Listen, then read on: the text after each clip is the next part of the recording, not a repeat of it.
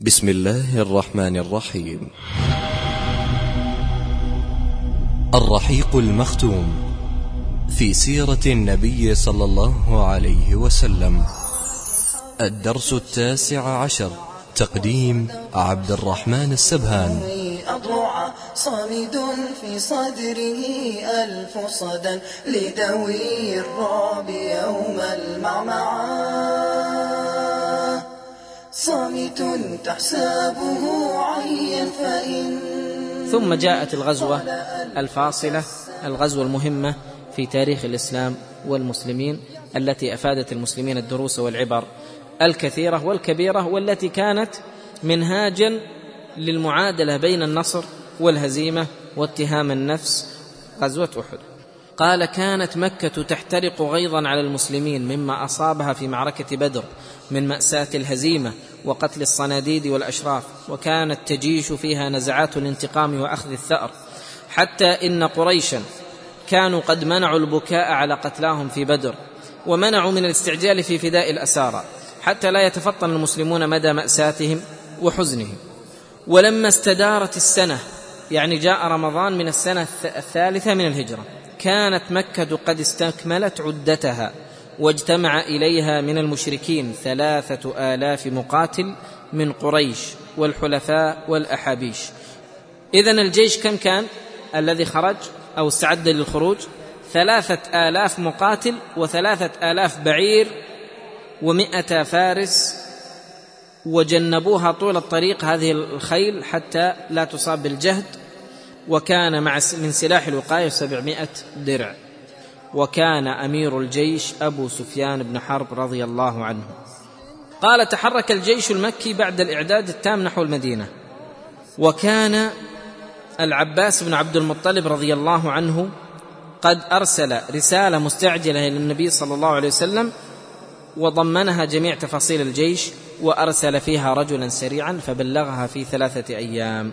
فقرأت الرسالة على النبي صلى الله عليه وسلم وقرأها أبي بن كعب رضي الله عنه فأمره النبي صلى الله عليه وسلم بالكتمان وعاد مسرعا إلى المدينة لأنه كان في في قباء. النبي صلى الله عليه وسلم الآن لم يعلن الحرب إنما تأهبوا لوجود شيء. قال ثم إن جيش مكة تابع سيره حتى وصل الأبواء والأبواء قريبة جدا من المدينة.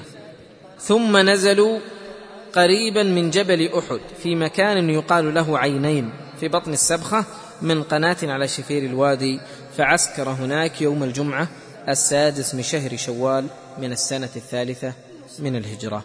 اذا اقتربوا إلى المدينة. الآن إما أن النبي صلى الله عليه وسلم يخرج خارج المدينة ويقاتلهم وإما أن يتحصن في داخل المدينة. وهكذا كان للنبي صلى الله عليه وسلم رأي وكان للصحابة رأي. قال عقد الرسول صلى الله عليه وسلم مجلسا استشاريا.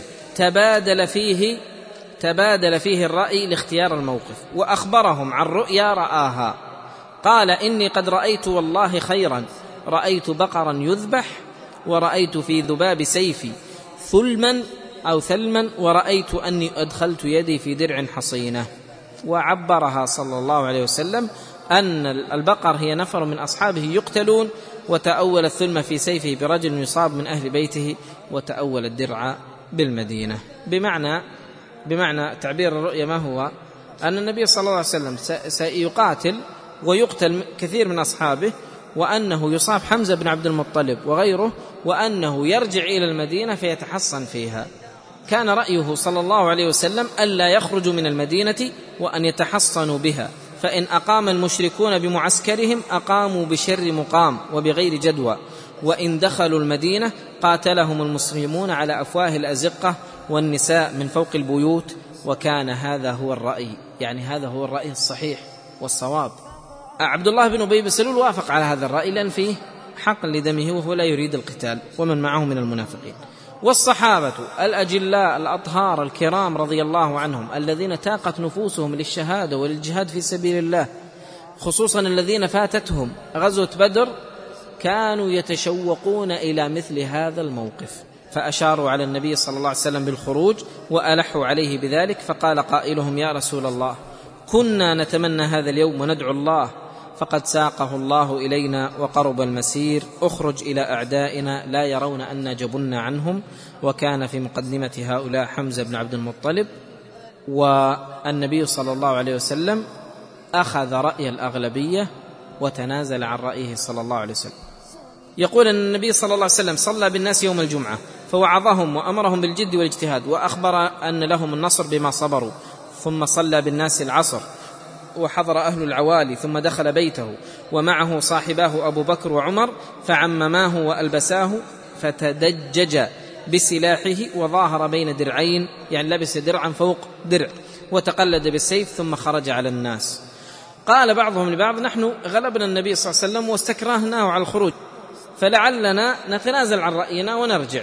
فقالوا له ذلك لما ندموا قالوا يا رسول الله ما كان لنا أن نخالفك فاصنع ما شئت. إن أحببت أن تمكث في المدينة فافعل. فماذا قال النبي صلى الله عليه وسلم؟ قال ما ينبغي لنبي إذا لبس لأمته يعني الدرع أن يضعها حتى يحكم الله بينه وبين عدوه. يعني انتهى الأمر. شرعنا في الجهاد نمضي عليه. ولهذا اختار شيخ الإسلام ابن تيمية وابن القيم رحمهم الله أن الجهاد يلزم بالشروع فيه. يعني لا يجوز للإنسان إذا شرع في الجهاد أن يرجع. مثله مثل ماذا؟ الحج والعمرة. يجب عليك أن تتم الحج والعمرة كذلك لقول الله وأتموا الحج والعمرة لله. ومثله الجهاد واستدل شيخ الإسلام رحمه الله على بهذا الحديث. يقول وقسمهم النبي صلى الله عليه وسلم إلى ثلاثة آه، كتائب المهاجرين والأوس من الأنصار والخزرج من الأنصار. وكانوا ألف مقاتل فيهم مئة دارع وخمسون فارسا.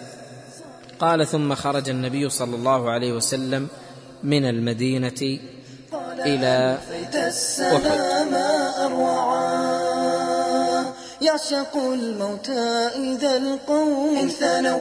يطلبون العيش موفور الدعى يعشق الموتى إذا القوم ثنوا. يطلبون العيش موفور الدعى قعقعات الحرب تشجي مسمعا. وصدى الرشاش يروي أضلعا. قال عندما وصل إلى مكان يقال له الشيخان استعرض جيشه فرد من استصغره ولم يره مطيقا للقتال.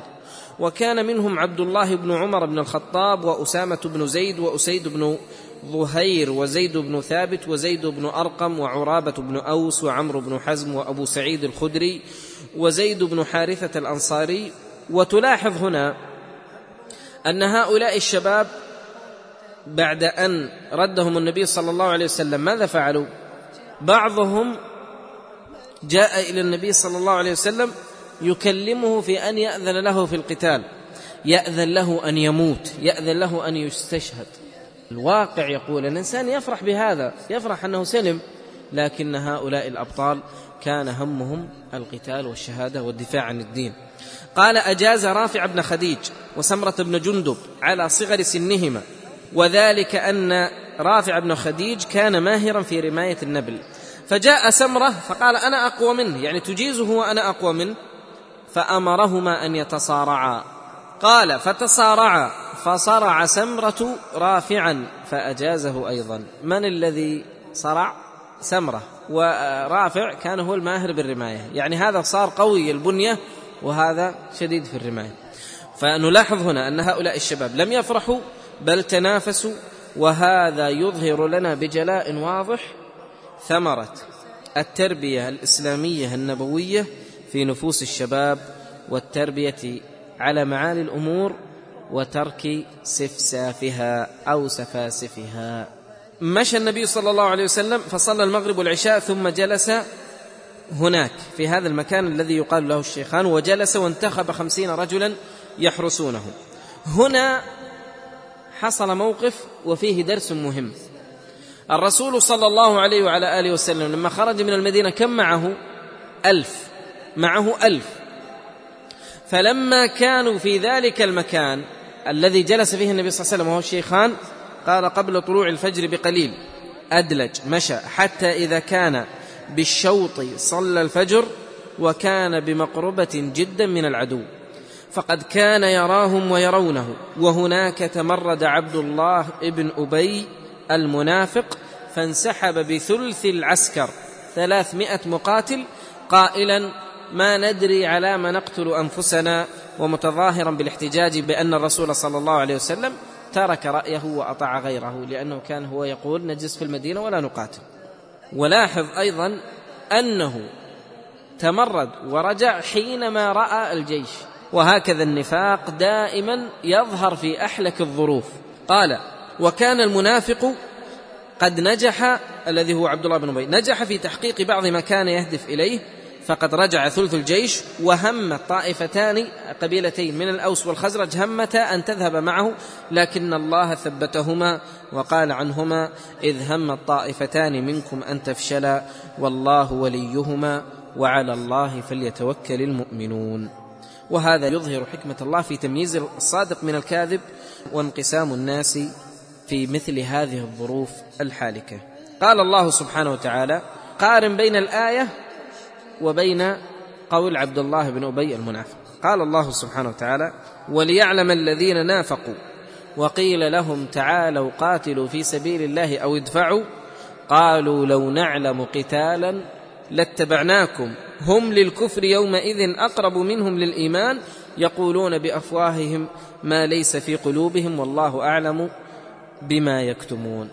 وكان معسكر المشركين يحول بينه وبين أحد في مناطق كثيرة فقال من رجل يخرج بنا على القوم من طريق لا يمر بنا عليهم ومر الجيش ونفذ النبي صلى الله عليه وسلم حتى نزل الشعب من جبل أحد في عدوة الوادي فعسكر بجيشه مستقبلا المدينة وجاعلا ظهره إلى هضاب جبل أحد وعلى هذا صار جيش العدو فاصلا بين المسلمين وبين المدينة. قال وهنا عبأ النبي صلى الله عليه وسلم جيشه وهيأهم صفوفا للقتال فانتخب منهم فصيلة من الرماة الماهرين قوامها خمسون مقاتلا وأعطى قيادتها لعبد الله بن جبير ابن النعمان وأمرهم بالتمركز على جبل يقع على الضفة الجنوبية وعرف فيما بعد في جبل الرماة ولا زال باقيا إلى يومنا هذا. وعلى بعد 150 مترا من الجيش الإسلامي. قال لقائدهم الذي هو عبد الله بن جبير انضح الخيل عنا بالنبل لا يأتون من خلفنا. إن كانت لنا أو علينا فاثبت مكانك لا نؤتين من قبلك. من كانت لنا يعني انتصرنا. أو علينا هزمنا ابقى مكانك. لأنه يعلم النبي صلى الله عليه وسلم أنه إذا انتصروا فينزل الناس للغنائم فينزلون هؤلاء يأخذون الغنائم فيلتف الجيش. وهذا ما حصل هذا ما حصل من خالد بن الوليد رضي الله عنه قبل أن يسلم. قال لا نؤتين من قبلك. يعني لا يكون سبب هزيمتنا أنت.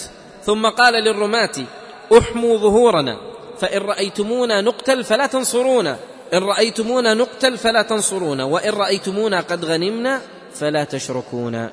ثم وزع باقي الجيش في يوم السبت السابع من شهر شوال من السنة الثالثة للهجرة. في صدره ملتهب من هموم المسلمين المفجعة يتراءى المجد في مقلته فيفيض الحزن يذري أدمعا همه في صدره ملتهب من هموم المسلمين المفجعة يتراءى المجد في مقلته فيفيض الحزن يذري أدمعا. ذكر قصة جميلة أبو دجانة رضي الله عنه وهو اسمه سماك ابن خرشة. هذا الرجل ممن أبلى بلاء حسنا في غزوة أحد وممن قاتل قتالا مريرا شديدا. النبي صلى الله عليه وسلم أخذ ينفث روح الحماسة والبسالة فقال جرد سيفا باترا. وقال من يأخذ هذا السيف بحقه؟ قال فجاء أبو بكر وعلي والزبير وعمر بن الخطاب كلهم أرادوا أن يأخذوه فأبى النبي صلى الله عليه وسلم أن يعطيهم إياه فأبى أن يعطيهم. قال حتى قام إليه أبو دجانة فقال وما حقه يا رسول الله؟ قال أن تضرب به وجوه العدو حتى ينحني. فقال أنا آخذه بحقه يا رسول الله فأعطاه إياه. وستأتينا في نهاية المعركة ماذا فعل بسيفه رضي الله عنه. قال وكان أبو دجانة رجلا شجاعا يختال عند الحرب وكانت له عصابة حمراء. إذا اعتصب بها علم الناس أنه سيقاتل حتى يموت. قال فلما أخذ السيف عصب رأسه بتلك العصابة وجعل يتبختر بين الصفين يعني يمشي متكبرا. فقال النبي صلى الله عليه وعلى آله وسلم إنها لمشية يبغضها الله إلا في مثل هذا الموطن. يعني الكبر محرم وهو من كبائر الذنوب لكن في الحرب فإنه جائز وهذا مستثنى. وهذا أيضا فيه إغاظة الكافرين.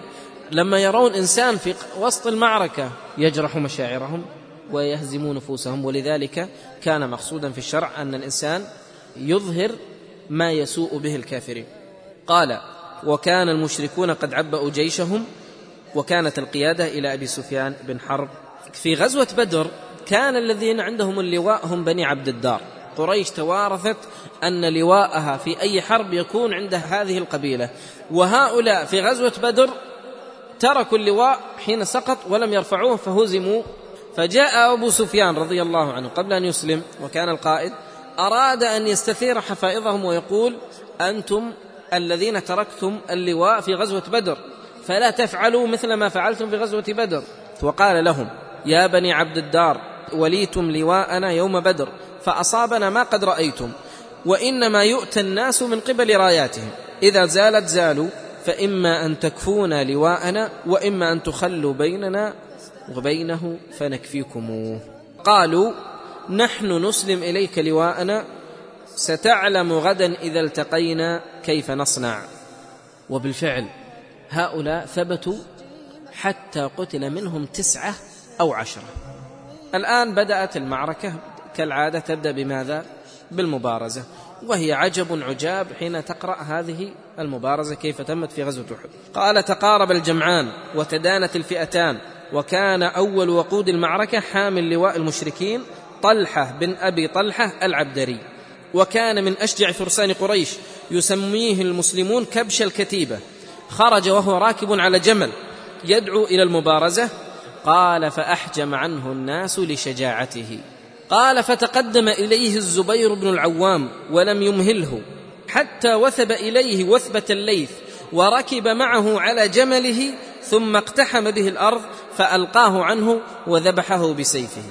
ورأى النبي صلى الله عليه وسلم هذا الصراع فكبر وأثنى على الزبير وقال إن لكل نبي حواري وحواري الزبير. وكان ثقل المعركة يدور حول اللواء لواء المشركين لواء بني عبد الدار. قال فقد تعاقب عليه لحمل اللواء بعد قائدهم طلحة فحمله أخوه أبو شيبة عثمان بن طلحة.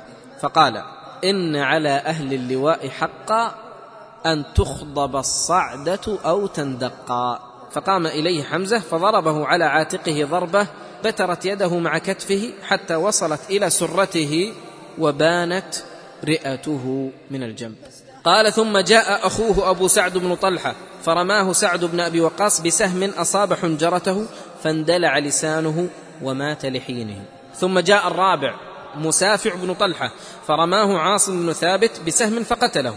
فحمل اللواء بعده أخوه كلاب بن طلحة فانقض عليه الزبير بن العوام حتى قتله ثم حمل اللواء أخوهما الجلاس بن طلحة فطعنه طلحة بن عبيد الله طعنة قضت على حياته. هؤلاء ستة نفر من بيت واحد بيت أبي طلحة حاملي لواء المشركين. قتلوا جميعا حول لوائهم ثم حمله بعدهم أرطأة بن شرحبيل فقتله علي بن أبي طالب. ثم حمله شريح بن قارض فقتله قزمان. قال ثم حمله أبو زيد ابن عبد مناف العبدري فقتله قزمان أيضا. ثم حمله ولد لشرحبيل المقتول السابع فقتله قزمان أيضا. فهؤلاء عشرة من بني عبد الدار من حملة اللواء أبيدوا عن آخرهم. وما بقي أحد من العائلة يحمل اللواء. فتقدم غلام لهم حبشي اسمه صواب. قال فتقدم فحمل اللواء وأبدى من صنوف الشجاعة والثبات ما فاق به مواليه من حملة اللواء الذين قتلوا قبله فقاتل حتى قطعت يداه فبرك على اللواء بصدره وعنقه لئلا يسقط حتى قتل وهو يقول اللهم هل أعذرت؟ يقول اعزرت وحبشي فما يعرف ينطق الذال. كل شيء من أجل هذا اللواء الشركي الجاهلي سويته. أليس الأولى بالمسلمين؟ أن يدافع عن دينهم بهذه القوة. بنفس مؤمن مستبسل. عزة الإسلام في الهيج معا إنما يرمي لنصر عاجل أو فداء الدين يلقى مصرعا. راعف الجرح وحيدا سابقا. عمري العزم لا يرضى الضاع ليس يثنيه عن العزم جيوش. أو جبان قد أثار الزوبعة راعف الجرح قال وكان القتال المرير يجري في سائر نقاط المعركة. وكانت روح الإيمان قد ساد فانطلقوا خلال جنود الشرك انطلاق الفيضان تنقطع أمامه السدود وهم يقولون أمت أمت كان شعارا لهم يوم أحد. ثم جاء أبو دجانة رضي الله عنه صاحب العصابة الحمراء آخذا بسيف النبي صلى الله عليه وسلم مصمما على أداء حقه فقاتل حتى أمعن في الناس وجعل لا يلقى مشركا إلا قتله وأخذ يهد صفوف المشركين هدا. يقول الزبير وجدت في نفسي حين سألت الرسول الله صلى الله عليه وسلم السيف فمنعنيه وأعطاه أبا دجانة وقلت في نفسي أنا ابن صفية عمته ومن قريش وقد قمت إليه فسألته إياه قبله فآتاه إياه وتركني والله لأنظرن ماذا يصنع فاتبعته فأخرج عصابة له حمراء فعصب بها رأسه فقالت الأنصار أخرج أبو دجانة عصابة الموت. فخرج وهو يقول أنا الذي عاهدني خليلي ونحن بالسفح لدى النخيل ألا أقوم الدهر في الكيول أضرب بسيف الله والرسول. قال فجعل لا يلقى أحدا إلا قتله. وكان في المشركين رجل لا يدع لنا جريحا إلا زفف عليه. فدعوت الله أن يجمع بينهما فالتقيا. فاختلفا ضربتين فضرب المشرك أبا دجانة فاتقاه بدرقته فعضت بسيفه فضربه أبو دجانة فقتله. ثم أمعن أبو دجانة في هد الصفوف حتى خلص إلى قائدة نسوة قريش وهو لا يدري بها. قال أبو دجانة رأيت إنسانا يخمش الناس خمشا شديدا فصمت إليه فلما حملت عليه السيف ولول يعني صاح. قال فإذا امرأة فأكرمت سيف رسول الله صلى الله عليه وسلم أن أضرب به امرأة. قال الزبير رأيت أبا دجانة قد حمل السيف على مفرق رأس هند بنت عتبة ثم عدل السيف عنها فقلت الله ورسوله أعلم. هذا أبو دجانة حمزة بن عبد المطلب رضي الله عنه سيد الشهداء أرفع الناس عند رب العالمين هذا الرجل الذي كان يتمنى الشهادة وهو الذي ألح على النبي صلى الله عليه وسلم أن يخرج غزوة أحد كان له عجب من القصص في غزوة أحد. قال كان يقاتل قتال الليوث المهتاجة فقد اندفع إلى قلب جيش المشركين يغامر مغامرة منقطعة النظير. كان له ريشة توضع على صدره إذا قاتل وكان كما يقول الراوي كان يهد الناس كالجمل الأورق. كيف قتل؟ أرسل إليه غلام اسمه وحشي بن حرب وقد أسلم رضي الله عنه متأخرا. نقرأ القصة بروايته هو. يقول كنت غلاما لجبير بن مطعم وكان عمه طعيمة ابن عدي قد أصيب يوم بدر فلما سارت قريش إلى أحد قال لي جبير الذي هو سيده إنك إن قتلت حمزة عم محمد فأنت عتيق ثأرا لعمه. قال فخرجت مع الناس وكنت رجلا حبشيا أقذف بالحربة قذف الحبشة فما أخطئ بها شيئا. قال فلما التقى الناس خرجت انظر حمزة وأتبصره حتى رأيته في عرض الناس مثل الجمل الأورق يهد الناس هدا ما يقوم له شيء. قال فوالله إني لأتهيأ له أريده فأستتر منه بشجر أو حجر ليدنو مني. إذ تقدمني إليه سباع ابن عبد العزى فلما رآه حمزة قال هلم إلي يا ابن مقطعة البذور. وكانت أمه ختانة. قال فضربه ضربة كأنما أخطأ رأسه. قال وهززت حربتي حتى إذا رضيت منها دفعتها إليه فوقعت في ثنته يعني أسفل من سره حتى خرجت من بين رجليه من الخلف. وذهب لينو نحوي فغلب وتركته وإياها حتى مات. ثم أتيته فأخذت حربتي ثم رجعت إلى العسكر فقعدت فيه ولم يكن لي بغيره حاجة وإنما قتلته لأعتق فلما قدمت مكة أعتقت. يعني أصبح حرا. فهذا مصاب عظيم لنبينا صلى الله عليه وسلم أن يقتل عمه ويمثل به بهذا الشكل. من دماه قد نمت أزهارنا وأغاث الروض حتى أينع خلد التاريخ من أمجده أسطرا بالعز دوما. مترعا من دماه قد نمت أزهارنا وأغاث الروض حتى أينع خلد التاريخ من أمجده. أسطرا بالعز دوما مترعا. الآن المعركة قتل وسجال. إلى الآن المسلمون مسيطرون على الموقف وهم سبعمائة وهؤلاء ثلاثة آلاف. وذكر قصة أيضا تتجلى فيها البطولة. قال كان من الأبطال المغامرين حنظلة الغسيل. كان حديث عهد بعرس. قال فلما سمع هواتف الحرب وهو على امرأته انخلع من أحضانها وقام من فوره إلى الجهاد فلما التقى بجيش المشركين في ساحة القتال أخذ يشق الصفوف حتى خلص إلى قائد المشركين أبي سفيان وكاد يقضي عليه لولا أن أتاح الله له الشهادة فقد شد على أبي سفيان فلما استعلاه وتمكن منه رآه شداد بن الأسود فضربه حتى قتله. قال الشيخ محمد الغزالي رحمه الله كان حادي يعني منادي التضحية أملك لنفسه وأملأ لحسه من داعي اللذة فاستشهد البطل وهو جنوب. فاستشهد البطل وهو جنوب. الرسول صلى الله عليه وسلم بعد المعركة رأى حنظلة هذا وكان الصحابة يريدون أن يغسلوه. يقول فلما أرادوا أن يغسلوه وجدوا جسمه يقطر منه الماء فقال النبي صلى الله عليه وسلم لقد رأيت الملائكة تغسله. يقول مع ذلك مع هذا الضغط وهذا القتال خالد بن الوليد لا يزال يحاول أن أن يأتي إلى الجبل. يتقدم إلى هذا الجبل ويرد. كلما أراد أن يتقدم أتته السهام فرجع. قال وكرر هذا ثلاث مرات. وهكذا دارت رحى الحرب. وظل الجيش الإسلامي الصغير مسيطرا على الموقف كله حتى خارت عزائم أبطال المشركين. وأخذت صفوفهم تتبدد عن اليمين والشمال والأمام والخلف كأن ثلاثة آلاف مشرك يواجهون ثلاثين ألف مسلم. وظهر المسلمون في أعلى صور الشجاعة واليقين. قال ابن إسحاق رحمه الله ثم أنزل الله نصره على المسلمين وصدقهم وعده فحسوهم بالسيوف حتى كشفوهم عن المعسكر وكانت الهزيمة لا شك فيها. وبالفعل هربوا وهرب النساء معهم في أول المعركة. يعني انتصروا. روى عبد الله بن الزبير عن أبيه أنه قال والله لقد رأيتني أنظر إلى خدم هند بنت عتبة والخلاخل والذهب وصواحبها مشمرات هوارب ما دون أخذهن قليل ولا كثير. قال غلطة الرماة الفظيعة.